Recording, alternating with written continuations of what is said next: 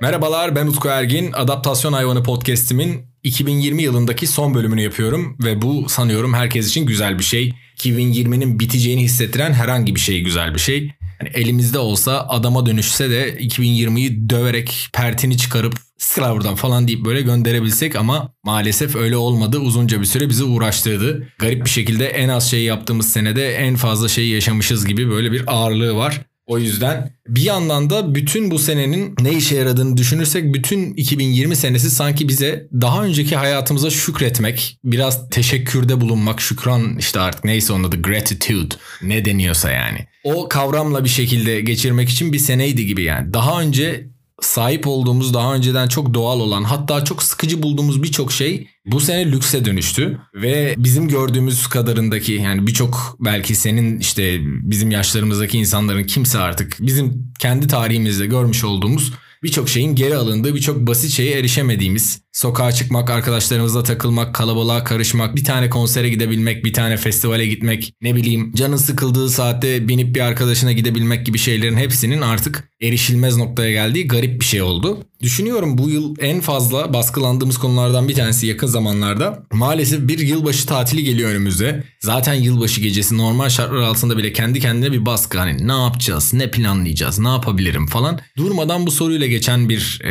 dönem. Bunun üzerine bir de hiçbir şey yapamıyorken ne yapabilirim baskısı eklendi. İnsanlara tuhaf sorular sordurttu. Bu dört günlük yasağı mesela birileriyle geçirir misin geçirmez misin öyle bir arkadaşlık var mı diye sorguladık. Benim adıma asla yok yani ben mesela bu dört günü bir gününü keyifli geçireceğim diye herhangi bir yere hapis olmaktan bayağı gerildiğim için kendim, köpeğim ve kardeşimle yılın tamamına yakınını nasıl geçirdiysem öyle geçireceğim gibi görünüyor. Umarım İbo Show yardımcı olur. Umarım bu tarz keyifli içerikler çıkar da bir şekilde daha eğlenceli geçirebiliriz diye düşünüyorum. E, yakınlarda şöyle bir şey yaşadım. Bu yakınlarda yasaklar meselesinin artık iyice saçmalaşması sebebiyle çok minik şeylerden mutlu olmaya çalıştığımız için evde bulunmaktan ve hep aynı yerde olmaktan, aynı duvarlara bak işte ne bileyim balkona çık aynı görüntü garaja bak bak bak bak otoparka artık yani arabaların plakalarını ezberledim modellerini biliyorum arabam da yok yani böyle tuhaf bir sıkıcılığa dönüşmeye başladı. Kendime bir değişiklik olsun, bir renk olsun diye geçenlerde bir arkadaşıma dedim ki sana bir gelelim mi ya dedim. Çünkü bana çok sık gelen bir insan. Çok yakın oturuyoruz. Yani bu yasak saatlerinde falan bile ara yoldan bir kaçış yaşanabilecek bir durum var. Çünkü yani aramızda iki sokak var ve e, bütün sürecin çok büyük majör kısmını benim evimde geçirmiş bu insan bir sevgilisi var kendisinin.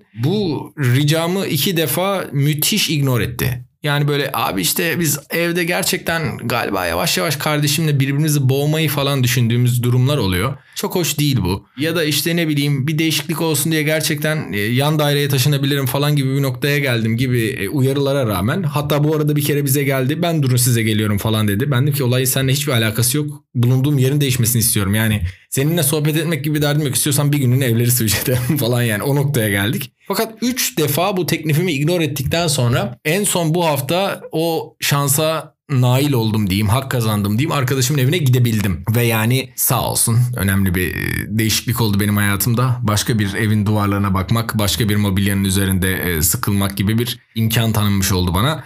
Fakat o kadar garip bir yıl oluyor ki gerçekten bunun sonu da yok gibi. Şimdi mesela bu tek plan ihtimalimdi. Civarımda oturan tek yakın arkadaşım o ve o bitti.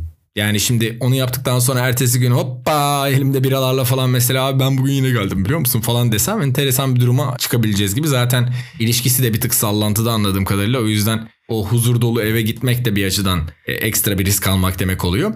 Bilmiyorum yani gerçekten bu senenin plansızlığı, bu senenin 2021'e nasıl gireceğiz plansızlığı çok üstümüze gelmeye başladı. Eskiden böyle ev partisi çok sıkıcı bir şey gibi geliyordu hatırlıyorum yani geçtiğimiz sene falan bunu değerlendirdiğimizde 2018-2019 neyse değerlendirdiğimizde evde arkadaşlarla mı girsek deyince böyle bir herkesin bir kafası şu abi ya aynı insanları mı göreceğiz ya falan böyle bir herkesin anında kafasının düştüğü çok bunaldığı bir şeydi bu. İstemiyorduk. Yedek plandı. Son dakikaya kadar bir şey çıkmazsa abi bilmem kime gideriz falan gibi bir şeydi bu. Şimdi gerçekten böyle hani ne bileyim sevgilinin hiç sevmediğin arkadaşına gittiğin o, o günün harika bir zaman olduğu falan gibi bir şeye dönüştü ya insanlar için bunu yaşayabilmek için baya baya böyle şey yapıyorsun. Ya da işte atıyorum gecesini gündüzünü bildiğin hiçbir hani yeni söyleyebileceği bir şey olmayan ve oturup belki karşılıklı sıkılacağın bir insan olsa da şöyle bir hoşbeş etsek. Çünkü bu senenin gerçekten ana teması bence daha önceden çok rahat yaptığımız bir sürü şeyin anormalleşiyor olması oldu. Ve yılbaşı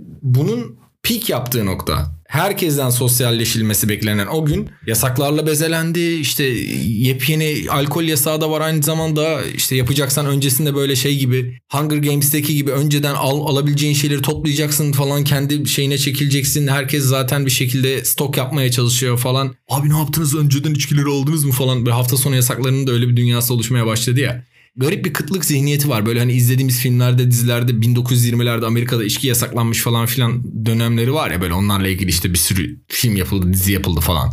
O havada bir şey yaşıyoruz şu an. Bu gerçekten öncesine dair aynı zamanda bir anda da bir dönüp o kadar vasat bulduğumuz ya da o kadar hiç özelliği olmadığını düşündüğümüz zamanların aslında özel olduğunu da hissettirdi bize. Yani bugüne kadar da öyle ya da böyle. Daha önce başka yılbaşları da deneyimlemiş olmuştuk. Benim için bu stok durumunun bir de şöyle bir şeyi var. Ben böyle arada artık düzenli olarak alışverişe gidelim git işte içki al geri gel taşı falan gibi bir şey olduğu için ve bu düzenli yapılan bir şey olduğu için daha ekonomik yollara gitmek adına işte bir tane market var orada daha görece işte şeyler ucuz ne bileyim şaraplar falan daha ucuz falan diye böyle kardeşimle savaşa hazırlanır gibi çıkıyoruz. işte montlar giyiliyor falan. Aldın mı daha fazla poşet al. Hepsini al. Evde çuval var mı onu da al falan gibi. Hazırlanıyoruz, basıyoruz, gidiyoruz falan. Ve böyle işte kasada sıraya giriyorum. Her seferinde kasiyer beni görüyor ve her seferinde aynı şakayı yapıyor. Abicim koli vereyim istersen diyor. Diyorum ki arabam yok. Koli moli alamam. Koli de taşıyamam. Ben bu kadar istiyorum diyorum. 8 şişe şarap aldığım için şarap shaming'e uğruyorum her seferinde. Ya diyorum kardeşim ben bunu haftalık alıyorum ya. Sen niçin yani bu nedir? Bu dert nedir? Ondan sonra böyle bir tuhaf bir bakışmamız oluyor falan. Oradan çıkıyoruz kardeşimle ellerimizde böyle şıngırdayarak falan. Kardeşim zaten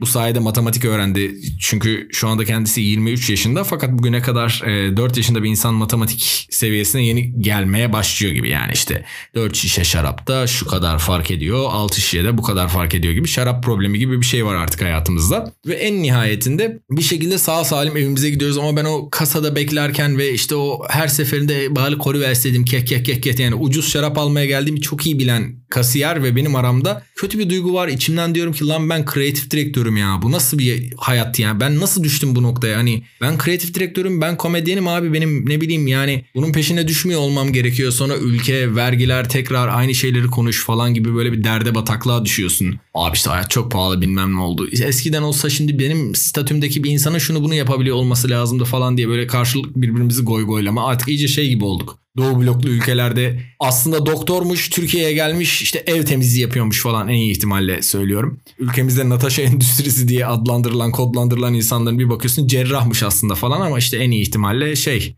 yani da masaj masaj yapıyor falan gibi yani. O, o tarzda bir yerde miyiz hayatta onu sorguluyorsun. Kendi değerim, kişisel değerim falan gibi sorgulamalara düşüyorsun. 2020 böyle genel olarak bir hani hayattaki değerimizi de sorguladığımız, hayattaki yerimizi de sorguladığımız ama bir yandan sağlıklıyız diye sevinebildiğimiz ya da işte öyleysek eğer sevinebildiğimiz falan bir sene oldu. Garip geçiyor demek çok mümkün.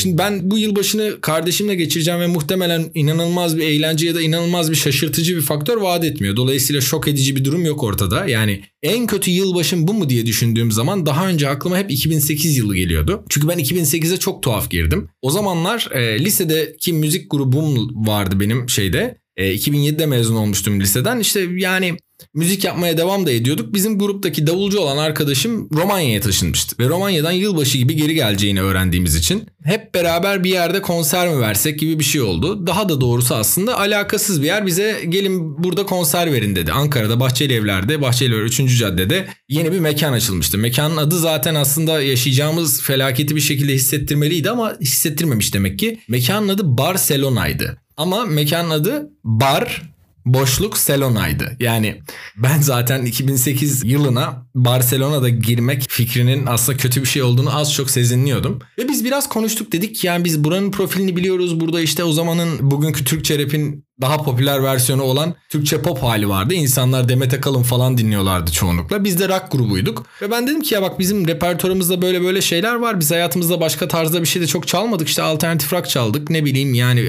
hadi en iyi ihtimalle funk çaldık. Bir şeyler yaptık. Biz çok size uymayabiliriz gibi bir tartışma oldu. Siz duyduk kardeşim dedi. Siz duyduk dedi. Sizin de namınız var. Ankara'da bir takım yerlerde gayet güzel bir şekilde çalıyorsunuz falan dedi. Ve bize dedi ki bizim aradığımız şey sensin. Peki dedik biz de eğer öyleyse sen bilirsin. Bakın hakikaten böyle böyle şeyler çalıyoruz ve ben sanmıyorum mekanın içerisine bakıyorum.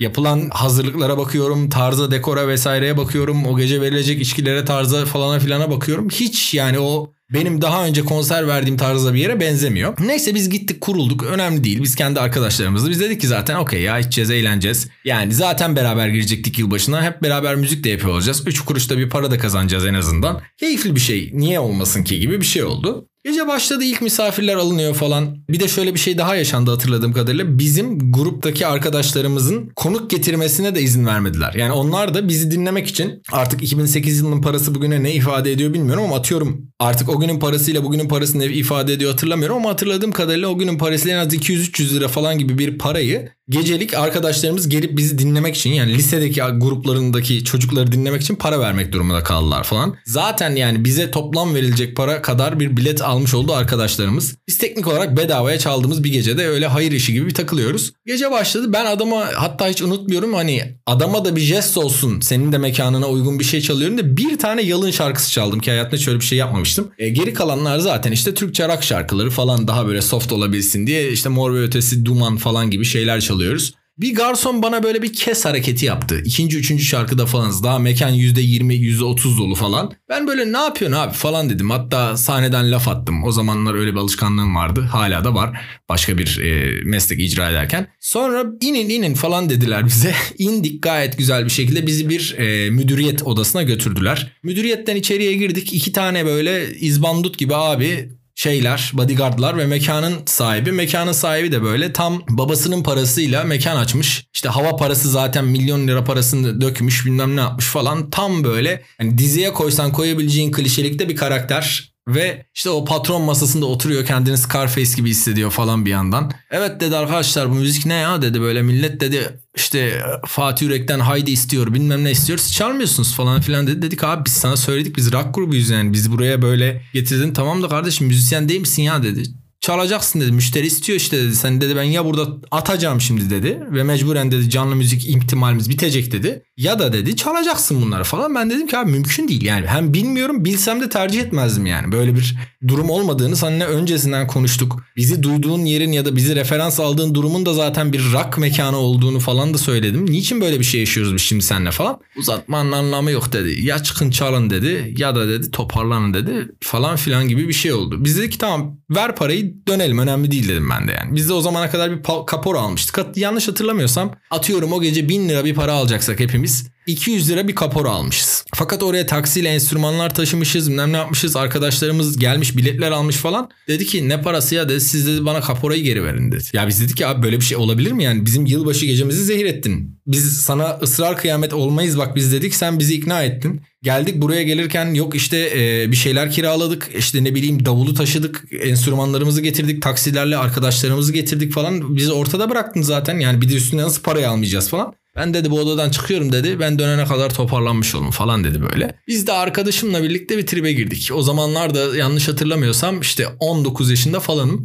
Bir böyle delirme geldi bize. Biz dedik ki biz buradan bu parayı almadan çıkmayacağız. Hatta dedik ki biz dedik bu kapora parasını dedik yakarız. Adamdan bu parayı alır adamın gözünün önünde çakmakla yakarız ama buradan bu parayı almadan çıkmayacağız falan diyoruz. Fakat arkada da abinin silahlı abileri dolanıyor falan. Yani silah bu arada işin bahanesi yani. Silaha gelene kadar elleriyle de bizi zaten çok önemli bizi hasara uğratabilecek iki adamdan bahsediyorum. Kendi kendimize şöyle planlar yapıyoruz. Kapının arkasında Vileda gibi bir şey var. Dedim ki Vileda ile herifin odadan içeriye girer girmez kafasına vursak, bayıltsak sonra işte üzerine 200 lira parayı assak şerefsizsin sen falan desek ve o şekilde buradan kaçsak acaba hani buradan böyle o zamanlar sanıyorum Kurtlar Vadisi'nin yoğun bir şekilde yayınlanmasının bir etkisi var üzerimizde bilmiyorum ama müthiş bir çıkışımız olur falan gibi düşünüyorum. Yani bir şekilde ben sanki böyle Beyoncé klibi finali gibi bir hani arkamdan alev attım patladı falan öyle düşünüyorum. Barcelona'yı yakacağım. Yani öyle bir noktadayım. Hatta öyle bir noktaya geldik ki o özgüvenle benim arkadaşım olan çocuk patron koltuğuna geçti. Herif odadan içeriye girdi. Adamın koltuğunda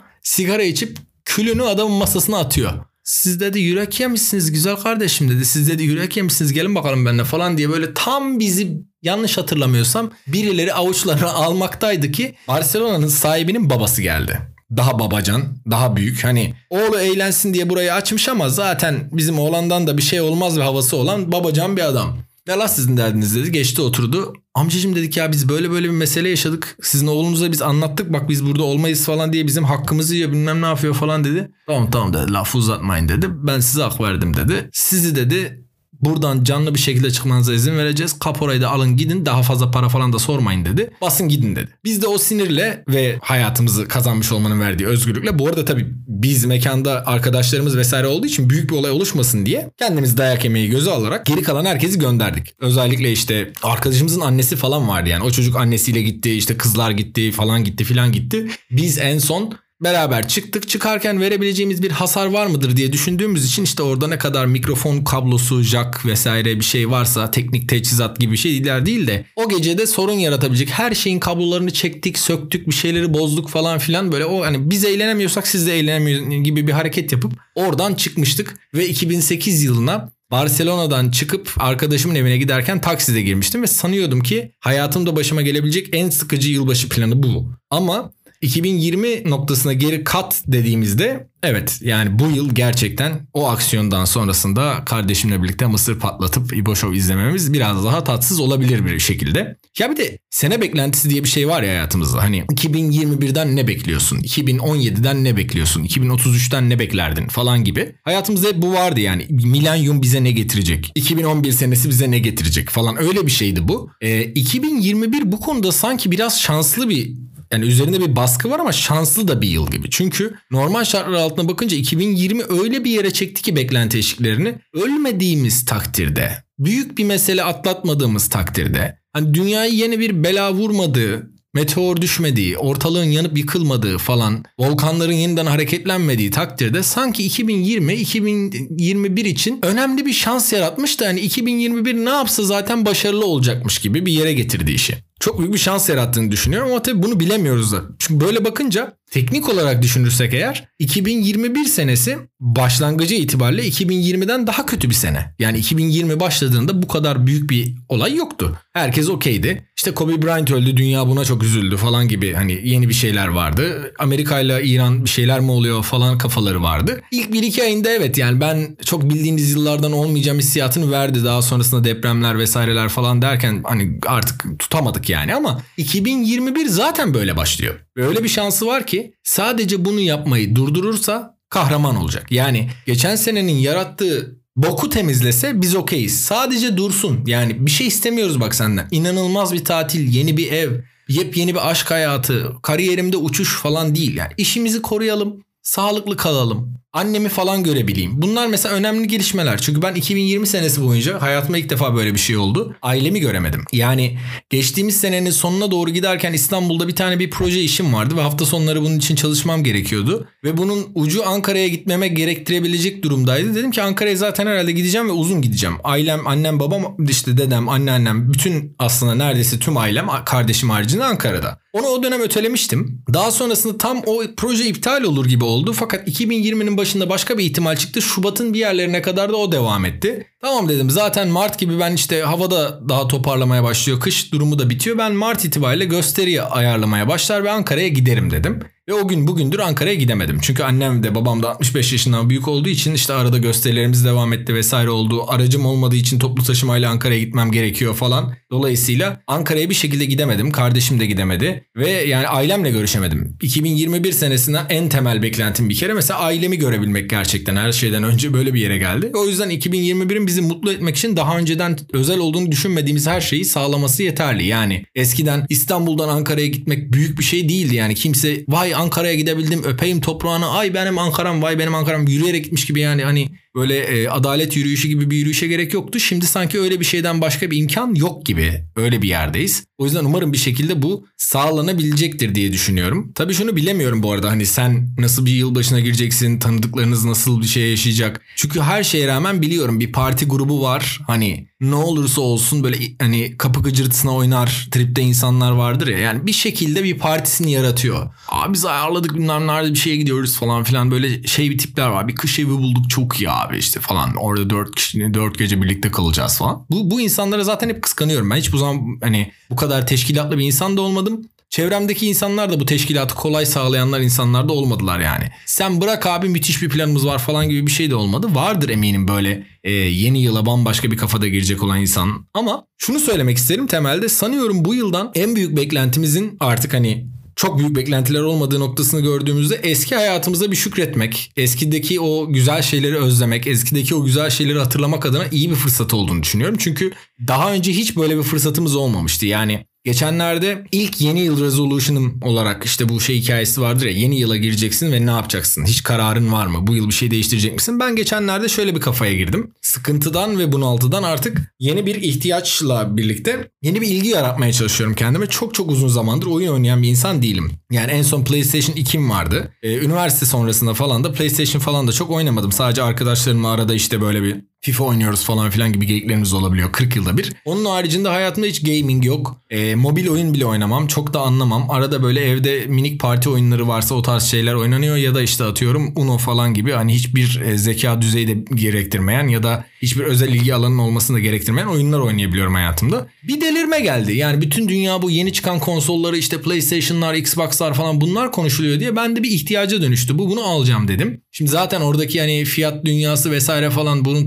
teknoloji geek kanalına çevirmiyor ama deliler gibi bir araştırma sürecine düştüm. Yurt dışından getirsem nasıl olur? Bir arkadaşım Romanya'ya gitti. Bulunamıyor. Hiçbir yerde stok yok. Dünyanın hiçbir ülkesinde stok yok. Garip bir şekilde böyle tükenmiş durumda. Bu bir ihtiyaç gibi sıkıştı, sıkıştı, sıkıştı. Şimdi zorunda mıyım? Yıllardır oynamamışım aslında. Git işte atıyorum bunun bir önceki versiyonunu al. Eski olanı almak da istemiyorum. Diyorum ki alacaksam yenisini alacağım. Ama buradan almak da çok garip yani. Şimdi buradaki fiyatlar da acayip bir şey falan filan kafasıyla. Sonra bir yerden sonra bir aydınlanma geldi bana. Ben eskiden bugün birazcık bahsetmiş olduğum gibi çok uzun süre müzikle uğraştığım için evde bir gitarım işte pedal setim, amfim falan gibi şeyler var. Fakat bir teknik bir arıza vardı. Dolayısıyla ben de bunu inanılmaz bir şekilde şaşırtmayacaktır beni daha önceden dinleyenleri öteliyorum. Ve gitarımda bir sorun var. Bir şekilde amfiye bağlayamıyorum. Dolayısıyla elektro gitarım aslında kendi kendine tıngırdayan bir alet gibi çalışıyor. Dolayısıyla elektro gitar olma fonksiyonundan faydalanamıyordum. Dedim ki bir çılgınlık yapalım ve Taksim'e gidelim.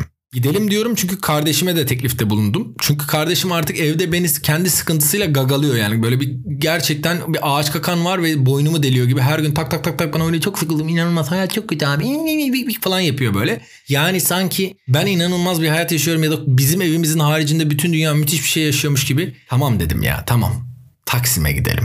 Bir mutlu oldu. Bir başka oldu. Taksim'e gidecek diye çıldırdı çocuk. Beraber çıktık gittik. Taksiyle Taksim'e gittik. Ve yani böyle Frodo ile Bilbo gibi inanılmaz büyük bir mutluluk, bir keşif, Tünelden girdik. Biraz Karaköy'ün ucundan başladı zaten yolculuğumuz. Tünelden girdik. Efendime söyleyeyim Asmalı Mescid'de dolaştık. Nevizade'ye gittik. Hayalet kasaba gibi olmuş zaten. Hiçbir yerde hiçbir şey yok. Böyle ortada sadece köpek dışkıları, bir takım tuhaf adamlar kenarlarda sigara içiyor ve başka hiçbir şey yok falan. E oralardan çıkıyorsun işte ne bileyim Cihangir'e gittik yürüdük falan. Acayip bir şey oldu. Biz Taksim'de yürüdük diye çok mutlu olduk yani. Aynı hafta içerisinde hem bir arkadaşımın evini görmek hem de Taksim'i görmek wow. Yani bilmiyorum hayat standartımı çok yükseldiği bir dönemdeyim diyebiliriz. Umarım sizlerin de böyle ara ara minik çılgınlıkları oluyordur bu arada. Bunu yapmak gerekiyor sanıyorum hayatın daha sağlıklı yürümesi için. Umarım herkes için, senin için, sevdiklerin için, herkes için çok çok güzel bir sene olur. Geçen seneyi aratmaz. Ve umarım bu yılla ilgili karar aldığınız şeyler yaşanabilir. Çünkü ben bu müziğe dönme kararımı en azından bir şekilde uygulamaya yavaştan başladım. Gitarımın meselesi çözüldü mesela. Kendime bir de bir MIDI klavye aldım ve oyun konsolundan sanıyorum vazgeçmiş noktadayım. Artık yavaş yavaş müzikle oynayıp o bu tarz şeyler yapmaya çalışacağım. Daha verimli bir yıl olmasını diliyorum. Kendi adıma da sizler adına da açıkçası. Umarım harika bir sene olur. Mutlu yıllar diliyorum herkese. Bir dahaki bölümde görüşene kadar kendine iyi bak. İyi seneler.